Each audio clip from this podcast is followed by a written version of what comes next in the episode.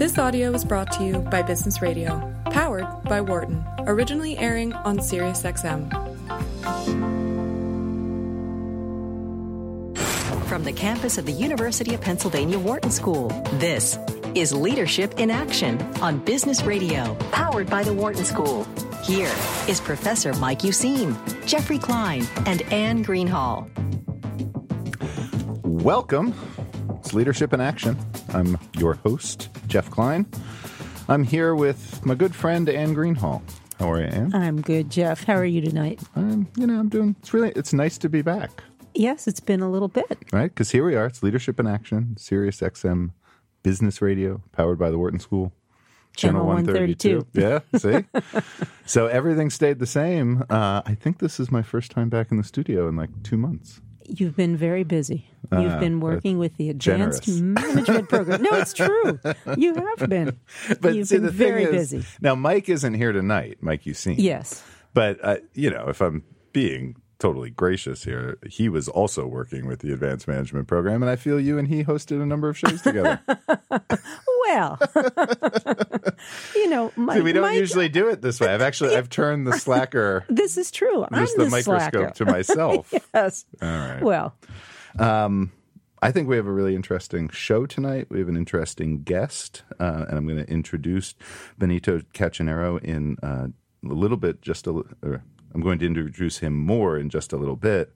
Um, the conversation that we want to have tonight is one about human capital, right? And it's it's really about you know, and, and really in, in line with I think what we were just talking about here.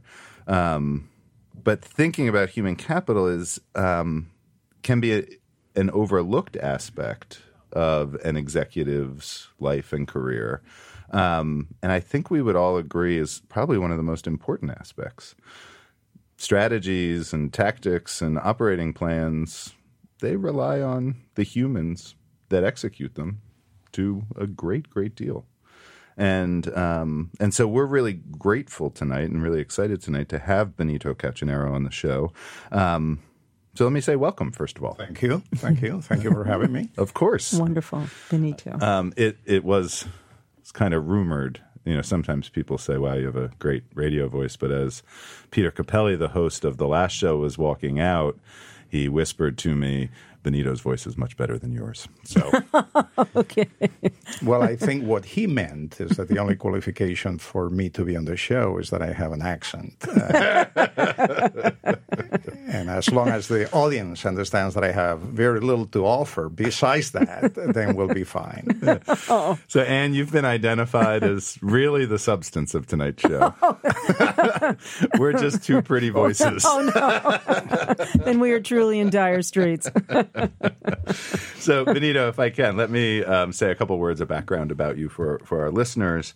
Um, you've had, you know, really just a, a fascinating career. Um, right now, you are a senior advisor within Egon Zehnder's uh, Leadership Solutions and Human Resource Practice Groups. Um, prior to that, you served as Chief Human Resource Officer at DuPont, um, Chief Human Resource Officer at ADP, Automatic Data Processing. Um, and you've, I mean, part of that work has been leading some really complex CEO succession um, efforts, right, at both of those organizations. Um, you are a valued advisor to clients on senior executive succession, but also talent assessment, pipelining, and the management of, you know, the big organizational change initiatives, large scale organizational change. Um, you have a we, we love varied academic backgrounds. And so you've got a fantastically varied academic background, doing work in political science and sociology and demography. You have an MBA, you have another master's in sociology from none other than our University of Pennsylvania. Um, and I hope we have time to get into this because you also serve on the boards of some of, I mean, certainly Philadelphia's cultural institutions, places like the Free Library of Philadelphia and WHYY, as well as the Board of Library of America. So if uh, I'm sure we'll squirrel away a little time to dig into that passion as well. Who is this guy? I know. Who is this guy? I that want- accent. so, Anne, why don't well, you get us oh. started? Because I've been talking forever. Okay. Well, All right, Benito. Well, this is just a playful question. Uh, when you were young, what did you imagine you might be when you grew up? That's an interesting one. I, when I was conscious enough to have an idea Yeah. about what I wanted to be when I grew up, uh, and let's say I was a 15 year old, right? Not not a not a six year old trying to be a, a firefighter, right? I would have told you that I wanted to do something that had to do with making the world a better place. I grew up in in Spain, where I'm from, and at the time, Spain was a somewhat provincial, uh, out of the way country, partly because we were in the latter years of the Franco dictatorship. So we, many of us who had uh, differing interests and, and were looking at the world outside our own borders, we were interested in, in going beyond those borders, right? So very early on, um, it, it was also part of my family. My my father was an engineer of the old European school, meaning tons of schooling, and then the first job, general manager, just because you know how to do calculus, right? Uh, but but more importantly, he was an executive with a Canadian organization, and my father uh, spoke German and English. Um, and we spent our summer holidays traveling in Europe as opposed to going to the beach in Spain, which the other uh-huh. Europeans would do, mm-hmm. right? So hmm. I think in our family environment and in my own head, I wanted to get out, not because it was a bad place, but because I wanted to see the world and I wanted to do something helpful. So I would have told you, this is a long way of No, saying, I would have told you, oh, I'd love to work for the UN or I'd love to work for an organization that is doing good in the world, right?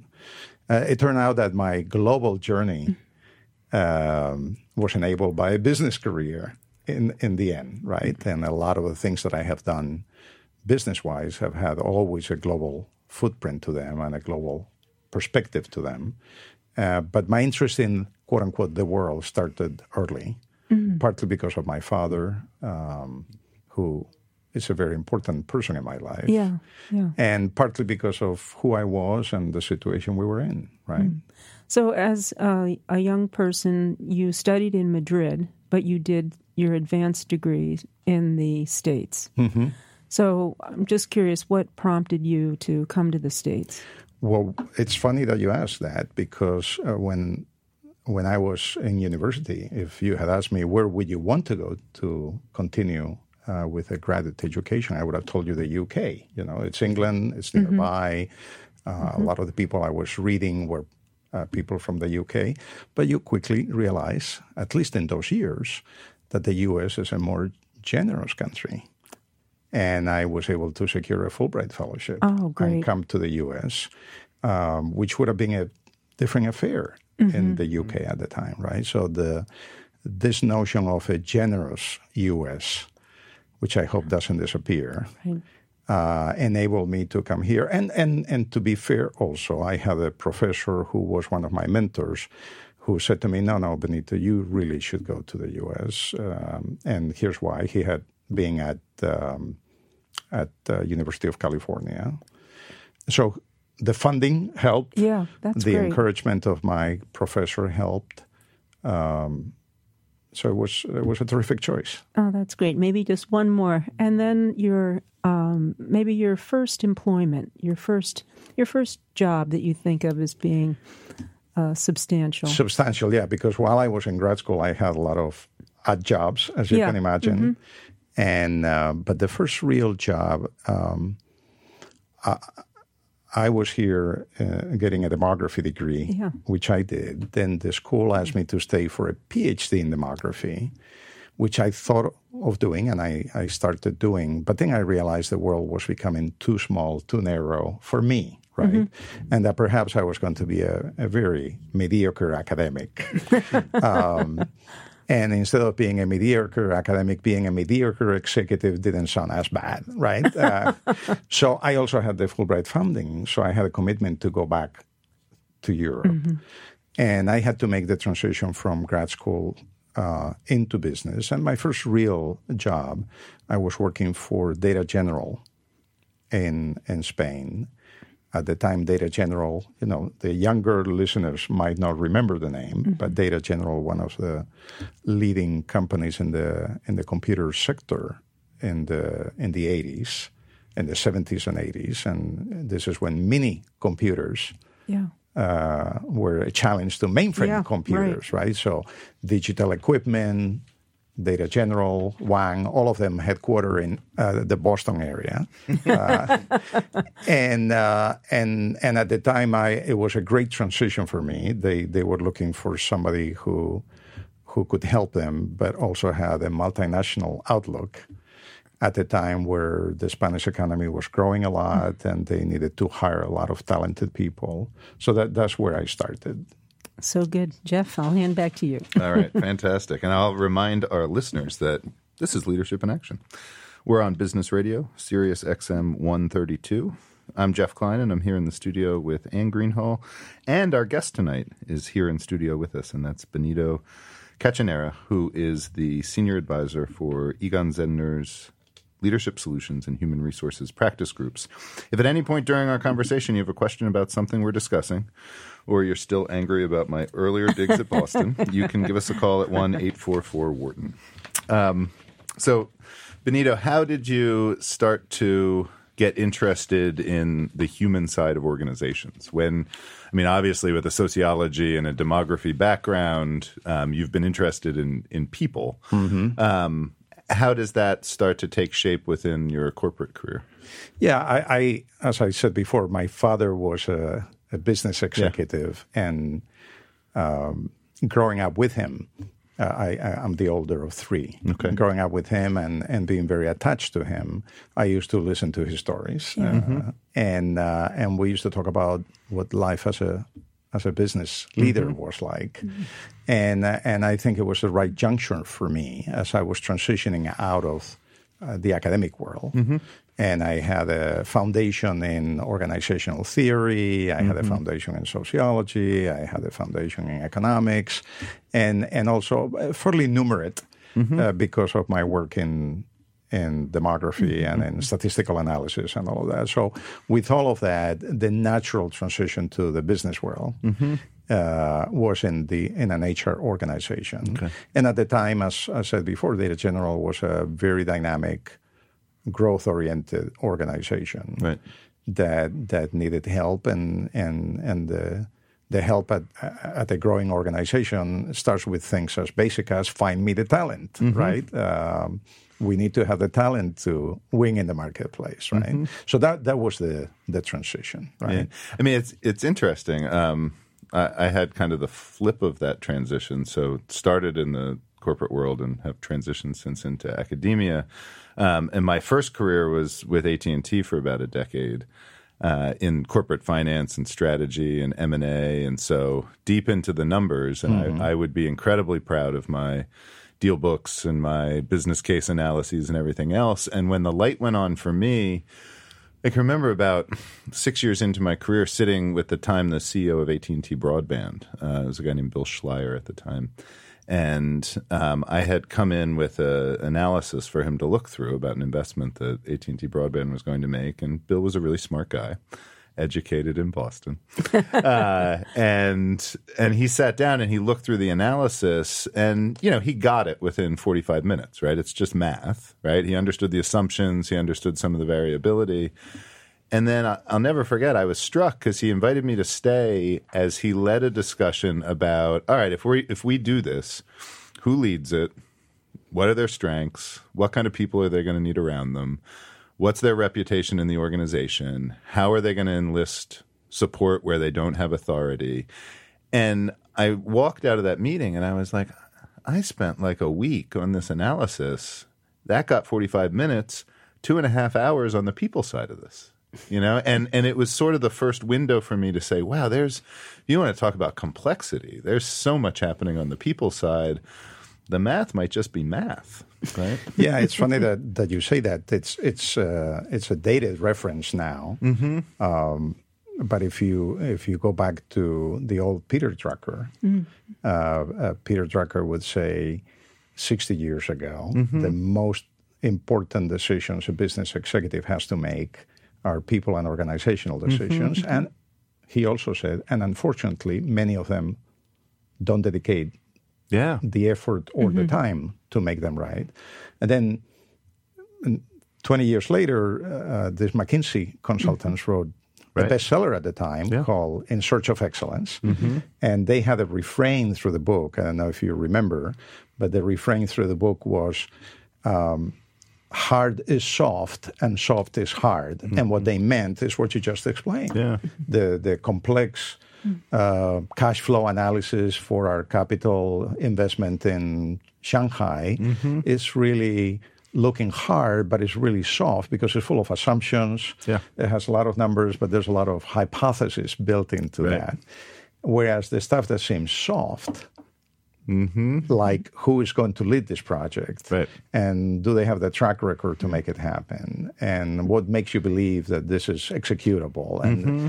that seemingly soft subject is actually very hard, Mm-hmm. and it's a it's hard for we can talk about this later for a variety of reasons, but um, sometimes people forget that, Yeah. that that is what makes things happen, Yeah. And not when, the spreadsheet.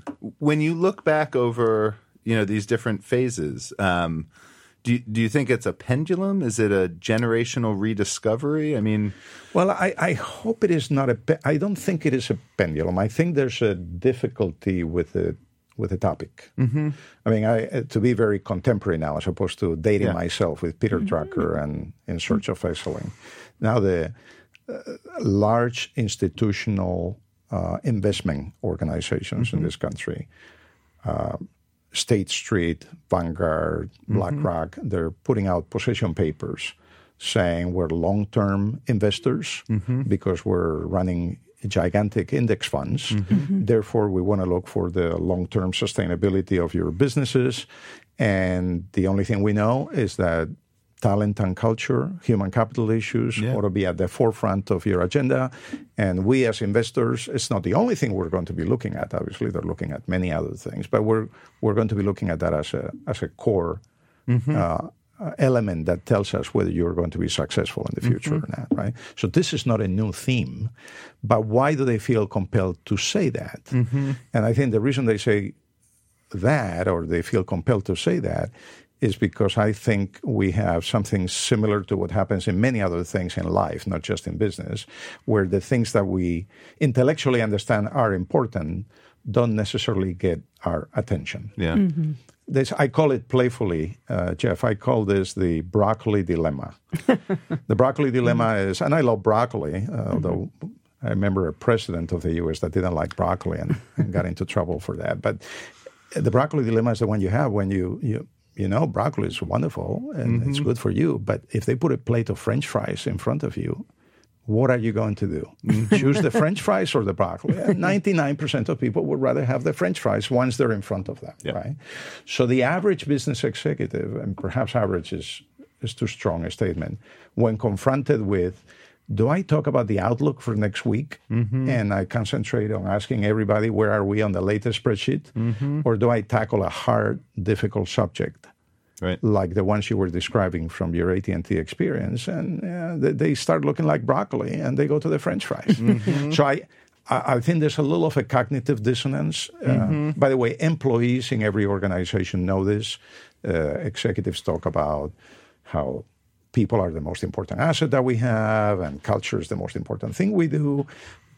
But it's very easy to know whether you're just saying those words Right. or mm-hmm. whether you're mm-hmm. acting mm-hmm. Yeah. congruent with those words, right? So I, I, I hope it is not a pendulum so much as a reminder that there's a discipline and a, a craft that needs to be exercised, practiced. Yeah. And everybody wants to exercise and lose weight, and most people don't. Uh, and and it's n- not that different from that, if that makes sense. It, it it does, and I'm you know I'm kind of really struck in this conversation because as, as I think back, you know, in, in sort of every era, there there's always the the the businesses, the firms that we hold up as putting people first and investing in people, and they always seem like they're a little counter-normative right? Most most organizations are going to focus on profits and yeah they'll talk about customers or they'll talk about you know superior technology. And then you've got the southwest or the zappos or you know whoever the next generation is that says we put our people at the center of all of this. Um, and, and i wonder if there's a tipping point within that conversation that we ever approach. And, you know, now we've had a number of people on the show to talk about artificial intelligence and the new nature of work and what's left for humans within that. And, and some paint a very sad picture and others say, well, we're actually all more important than we've ever been at this point. Listen, uh, the the concept of uh, talking to two academics here, the concept of the service profit chain, yeah. is not new. Yeah, the concept that, right. and it's being uh, proven with numbers, right. right. So the notion of if I invest in my people first, um, I'm going to get better returns mm-hmm. than if I don't. But not everybody practices that, right. right. I think I think you have a colleague here at Wharton who talks about the knowing doing gap. Mm-hmm. Yes. And so everybody knows uh, mm-hmm. what's important. Not everybody practices what's mm-hmm. important. So I think that's the rub here. Yeah. Right. Yeah, and that that does that fits nicely into the broccoli dilemma as well, right? exactly. Exactly. Um, well, let's see. I think we're we're going to move to a break in a couple minutes, but not just yet. And so when um, so I want to fast forward us a little bit in the conversation and within your own career. So as you took up senior executive positions at places like DuPont and ADP. Um, did you come with a philosophy around people? Is it you know I'm sure I'm sure it adapted over time as you learned from the experience. Um, but how did you start to take up those roles, and what did you find was really yeah? Important? I, I, think you you named the more senior roles that I have played yeah. towards the latter part of my career. But you you learn as you go along, of course, and you learn as you as you try and fail, as we know, and. Um, and so I, I, you, you get to a point where you have a I, I, hate to call it a philosophy where you have a point of view mm-hmm. and a perspective on things, but it has to be rooted in in the dynamics of the business, right? Mm-hmm. Uh, it's not enough to say, "Oh, people are very important." You need to dig deep in what's the strategy of the business, what's the value chain of my business, and given that, um, what are the people implications mm-hmm. and what are the actions that I have to take. You know, mm-hmm. every business strategy that is worth its name is about changing something. Nobody says my business strategy is to be doing five years from now what I'm doing today, right? so, and it's like the Olympics: it's taller, stronger, yeah. faster. So, if your strategy is three to five years from now, I want to be in a new business. I want to improve a business that is not doing well. I want to expand in a part of the world that I'm not operating on. It's typically a step change, mm-hmm. right? Mm-hmm. I think it's very important to say, well, number one, is it doable? Mm-hmm. And and if it is doable, what what are the conditions? What is the organization? What is the leadership talent? Right. What is the overall talent that we're going to need to make it happen? Right. So to me, the the issue of talking about people is not that it's nicer or sounds good, is that it's the only levers that you have to make things happen. Mm-hmm. All right. That, I, I, think that's yeah. a, a perfect place to break. And when we mm-hmm. come back, I think we, mm-hmm. we'd love to get further into what are some of these important questions, important decisions um, that that business executives can really be focused on, and and how do we craft human capital strategies that ultimately support the kinds of changes that business strategies are advocating for mm-hmm. and, and moving towards. So we'll take a short break. And you'll stay with us? Absolutely. All right, fantastic. um, we're here in the studio with Benito Cachinero.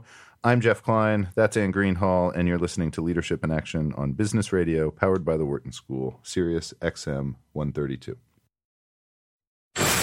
You're listening to Leadership in Action on Business Radio, powered by the Wharton School. Here again is Professor Mike Useem, Jeffrey Klein, and Anne Greenhalgh.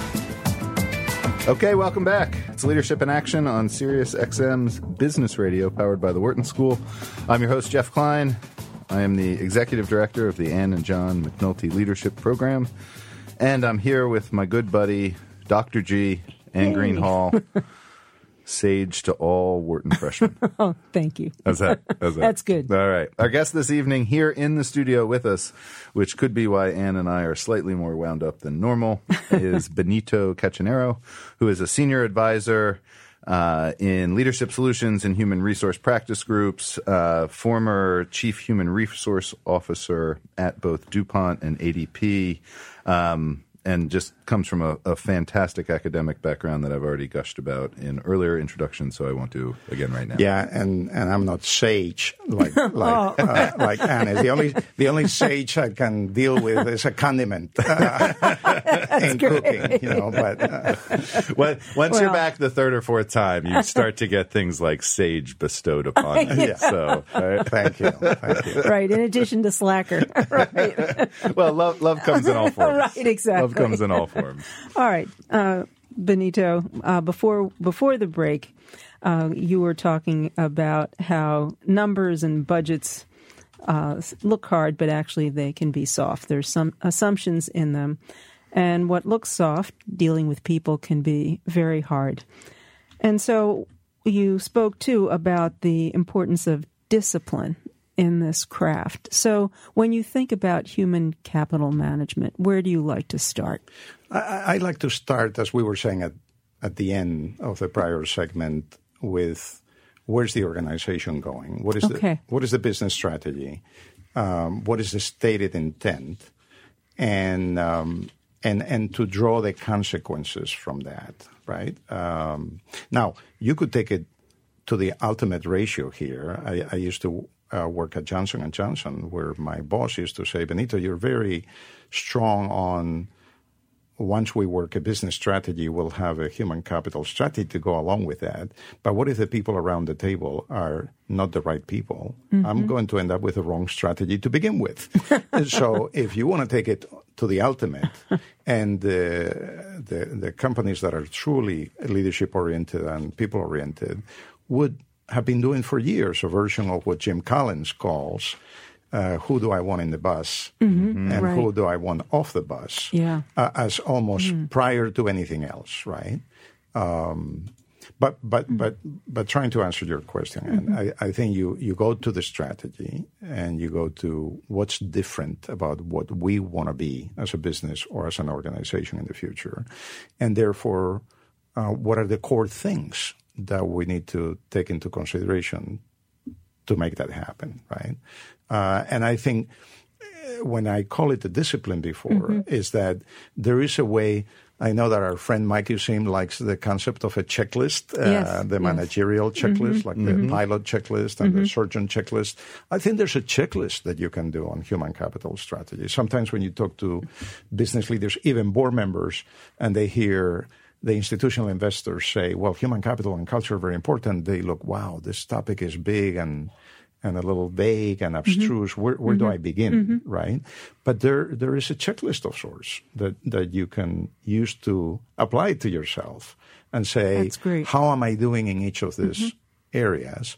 And the checklist is not the same for every company, meaning all the items are there, but they're not all equally important. okay. For every business in every situation, right? Uh, so, so.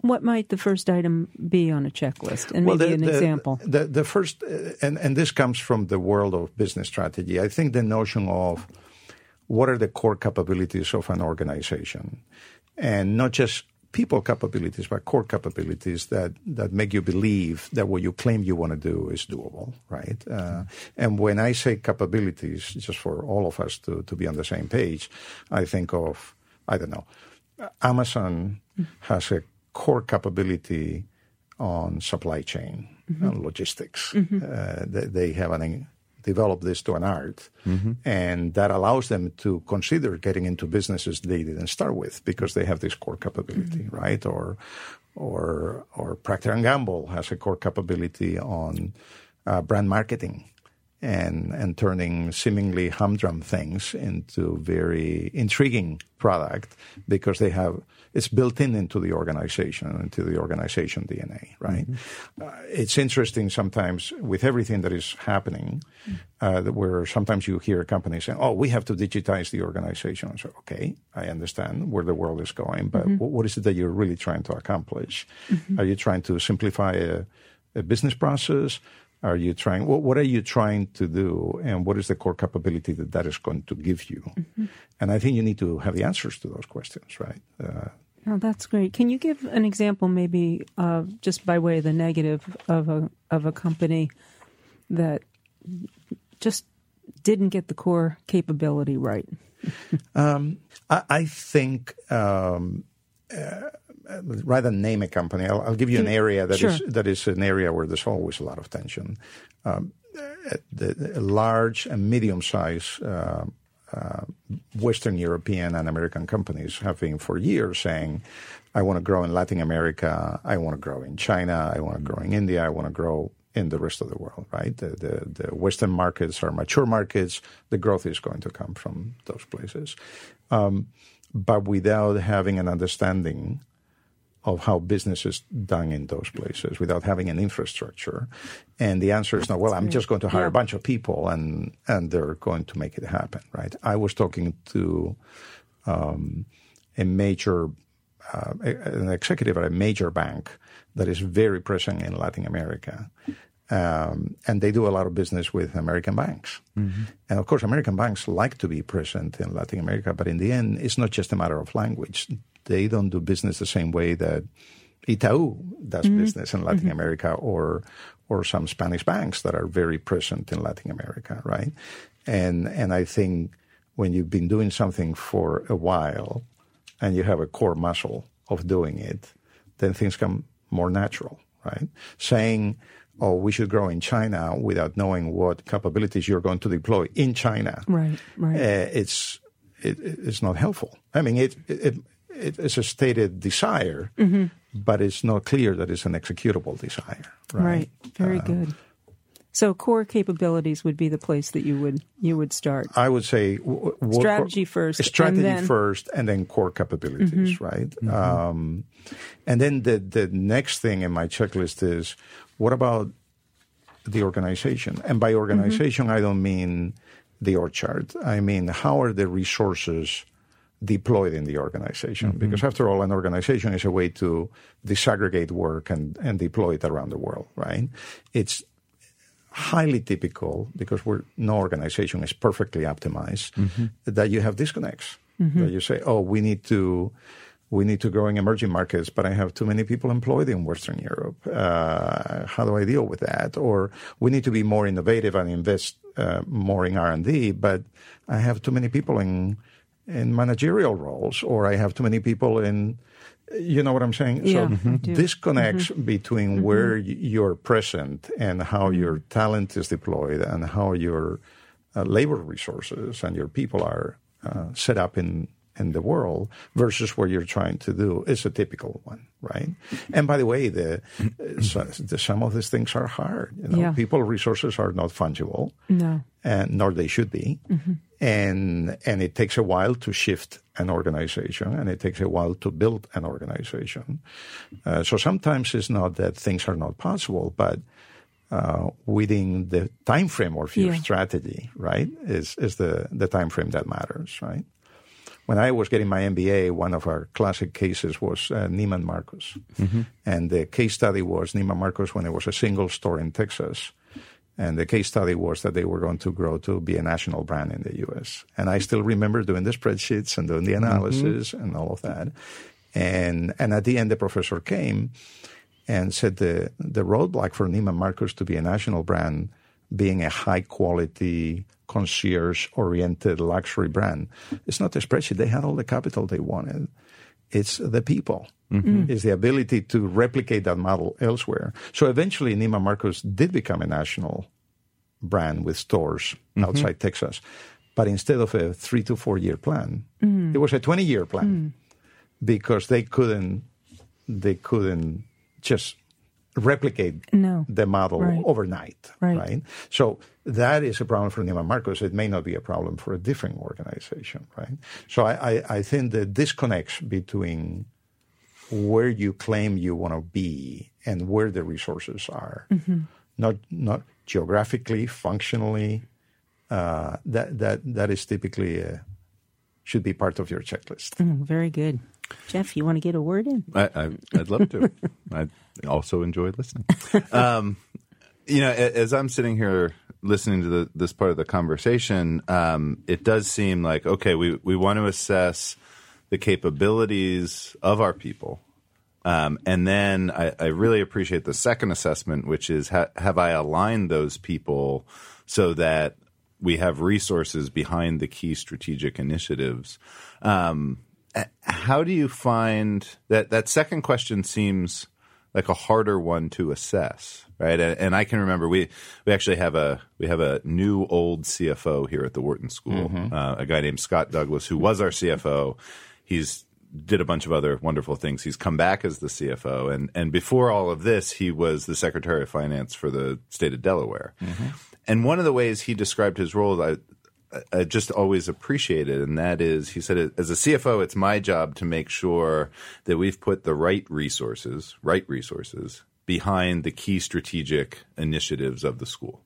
Um, he can he can run numbers and look at where are our assets and what are they worth and where what are, organizations are they assigned to, et cetera, et cetera.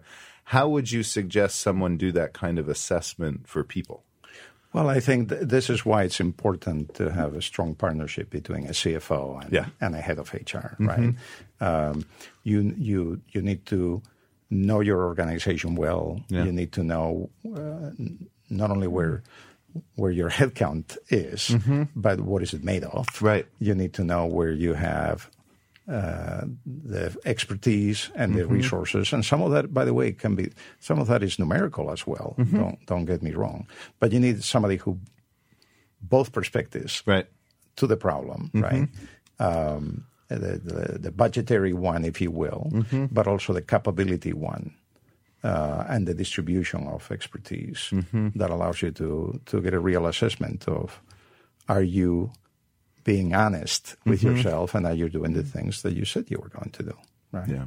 now if you want to segue into something different jeff and, and i think part of my checklist is as well do i have the right leadership resources deployed where they need to be? Right.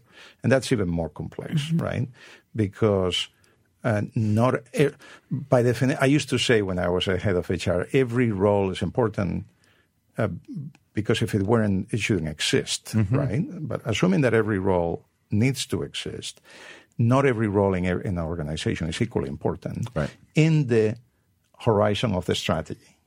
So if your strategy uh, for the next three to five years is to grow by a lot of um, innovation, um, understanding whether you have the right leadership talent in the areas where most of your growth is going to come from is important, right? Or if your strategy hinges on geographic expansion, having the right leadership in roles that are going to bring you geographic, you know what I'm saying? So uh, being clear, looking at the chessboard of your organization, and being clear that even though all the squares may look the same, not all of them are equally important in the horizon of this strategy and making sure that the right people are deployed in the right square, Yeah. not only for the job that has to be done today, but for their own career growth, Right. for the people that we're trying to generate for the future. That's a huge kettle of fish that requires a lot of time, a lot of effort, a lot of conversation. Well, let's spend a little bit of that time now, um, but let's spend it after I remind our listeners that I'm Jeff Klein. That's Anne Greenhalgh, and this is Leadership in Action on Business Radio, powered by the Wharton School, Sirius XM, Channel 132. Our guest tonight in studio is Benito Cachinero, and we are um, having a conversation about uh, a recent article that he published, um, which you can access on the IESE Insight Business Knowledge uh, website and newsletter. Um, we will also make sure that that article uh, link is sent out in our uh, tweets after the show. So please go ahead and, and access that. But we're we're talking about the third of these four pillars for developing a human capital strategy. And so, this question of do I have the right leadership talent? Um, how much of that is about for you? And I know the answer is both, right? So you, you can't you can't come back just with both. But how much of it is about identifying talent? How much of it is about developing talent for not just today's job but tomorrow's job as well?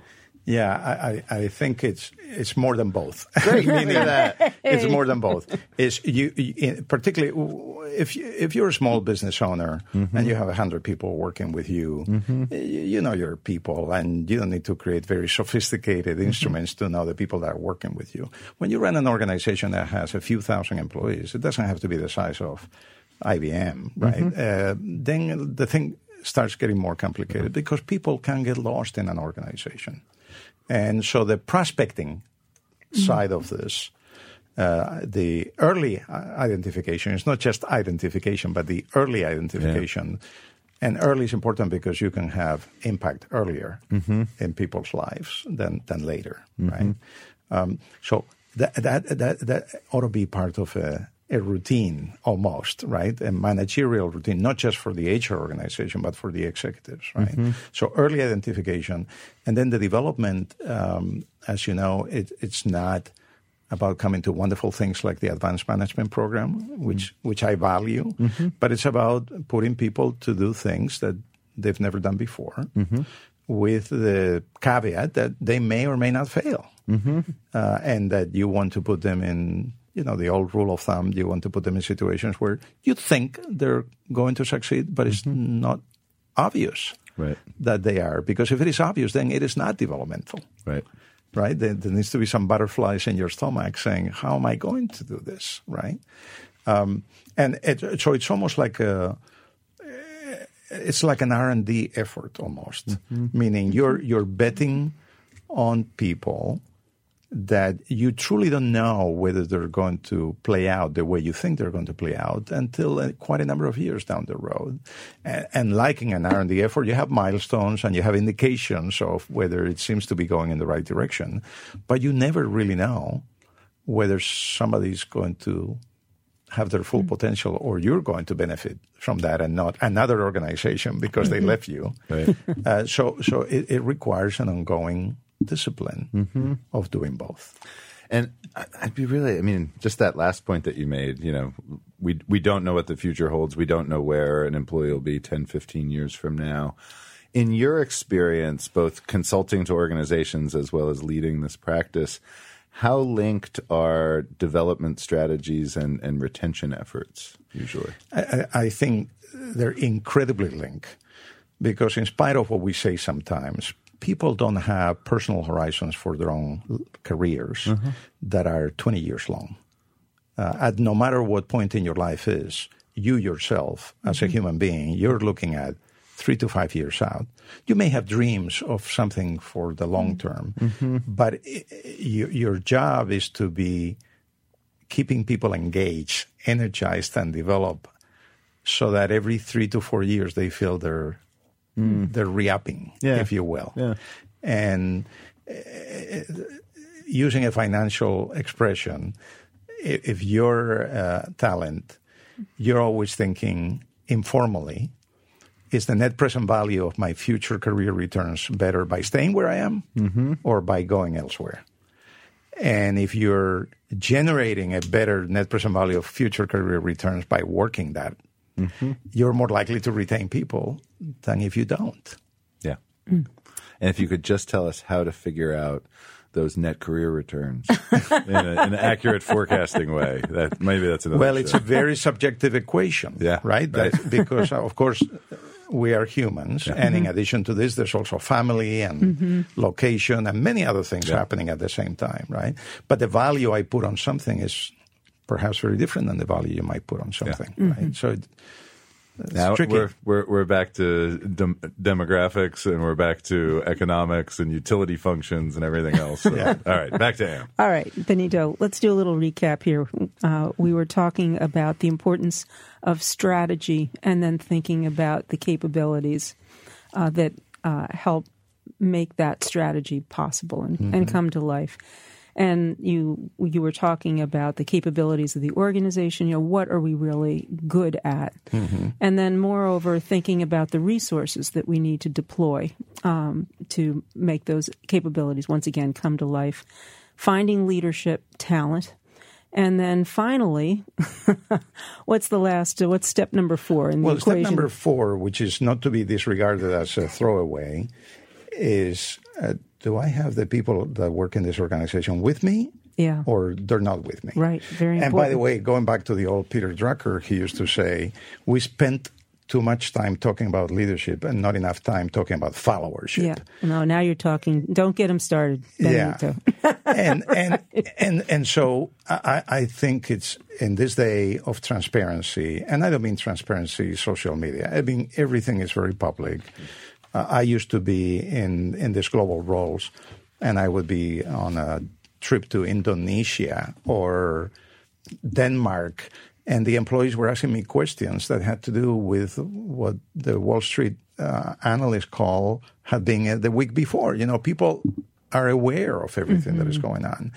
So in this day and age, having not the employees in lockstep with you as if they were robots, but broadly supportive mm-hmm. of where you're going, broadly proud of where they work, uh, knowing that they can be heard and leave their own thumbprint in the organization, and that they're not just there to be squeezed like lemons, mm-hmm. but that they can, that the equation of business growth generates career growth, and career growth generates business growth, and that that equation is balanced mm-hmm. is hugely important. Yeah, and we have some uh, very public cases in the news uh, headlines these days mm-hmm. of organizations that seem to have forgotten that. Mm-hmm. Even very cool places. Uh, yeah, even who, cool places. Who claim they're very cool, mm-hmm. but all of a sudden their employees are marching down the streets uh, because perhaps they were not as cool as they thought they were, mm-hmm. right? Yeah. So, so I, I think that's a very important subject these days. It's great. Yeah. Very and, good. And as and notes, but we'll, we'll mm-hmm. have to do it on the next show because we're right. we're wrapping up here. I mean, I, um, you know, the to me the most fascinating questions are the ones about what is it that, uh, what is the choice that a follower makes when they decide to make someone more powerful than they are today? Mm-hmm. And there's so much power embedded in our followers that often we and they perhaps don't recognize. Right? There's a there's an Alice Walker quote um, that I've always loved, which is simply um, paraphrased: the most prevalent way for people to forget they have any power is just to give it up. Mm-hmm. Right? And, and, and didn't we hear on one of our previous show that followership is an act of forgiveness? Oh, right. Yeah, we had we had Marcus, Marcus Buckingham on, and one of his new he, he was like, the more I thought about this followership question, the more I realized that followers are in a constant act of forgiving their leaders for their faults. Right. So, Benito, welcome I to have, my world. I have a lot of uh, a, a, lot of forgiveness to ask for. yeah. Right. Exactly. Exactly. We all do. We all. we all do. It's kind we of one do. of the magical things about that notion. Um, we want to say thanks for yes, joining us on the program so tonight. It's and my in pleasure. studio. In studio. In studio. Um, for our listeners, how can they find out more about your work? Well, I, um, as a senior advisor with Egon Zehnder, as you said, there, Yep. there's a, a web page with my profile, but Okay. some some of the things that I've written, and and uh, there'll be a link to the show, Yep. uh, so that people uh, can listen if they haven't had a chance to, or if they want to catch something again. Uh, so that that's probably my public web page. Okay. is probably the better way. All right. great. Thank you again. And for to our listeners, Yeah. thanks for joining us. If you have a question about something you heard on today's show, you can email us at businessradio at SiriusXM.com. Be sure to follow our show on Twitter at BizRadio132. Once again, a special thank you to our guest, Benito Cachinero. And I'd also like to thank our producer, Patty Hall, our, I mean, beyond stand in, Dana and Dion, Orange Headphones. See you later. For more guest interviews, check out our Wharton Business Radio Highlights podcast on iTunes and Google Play.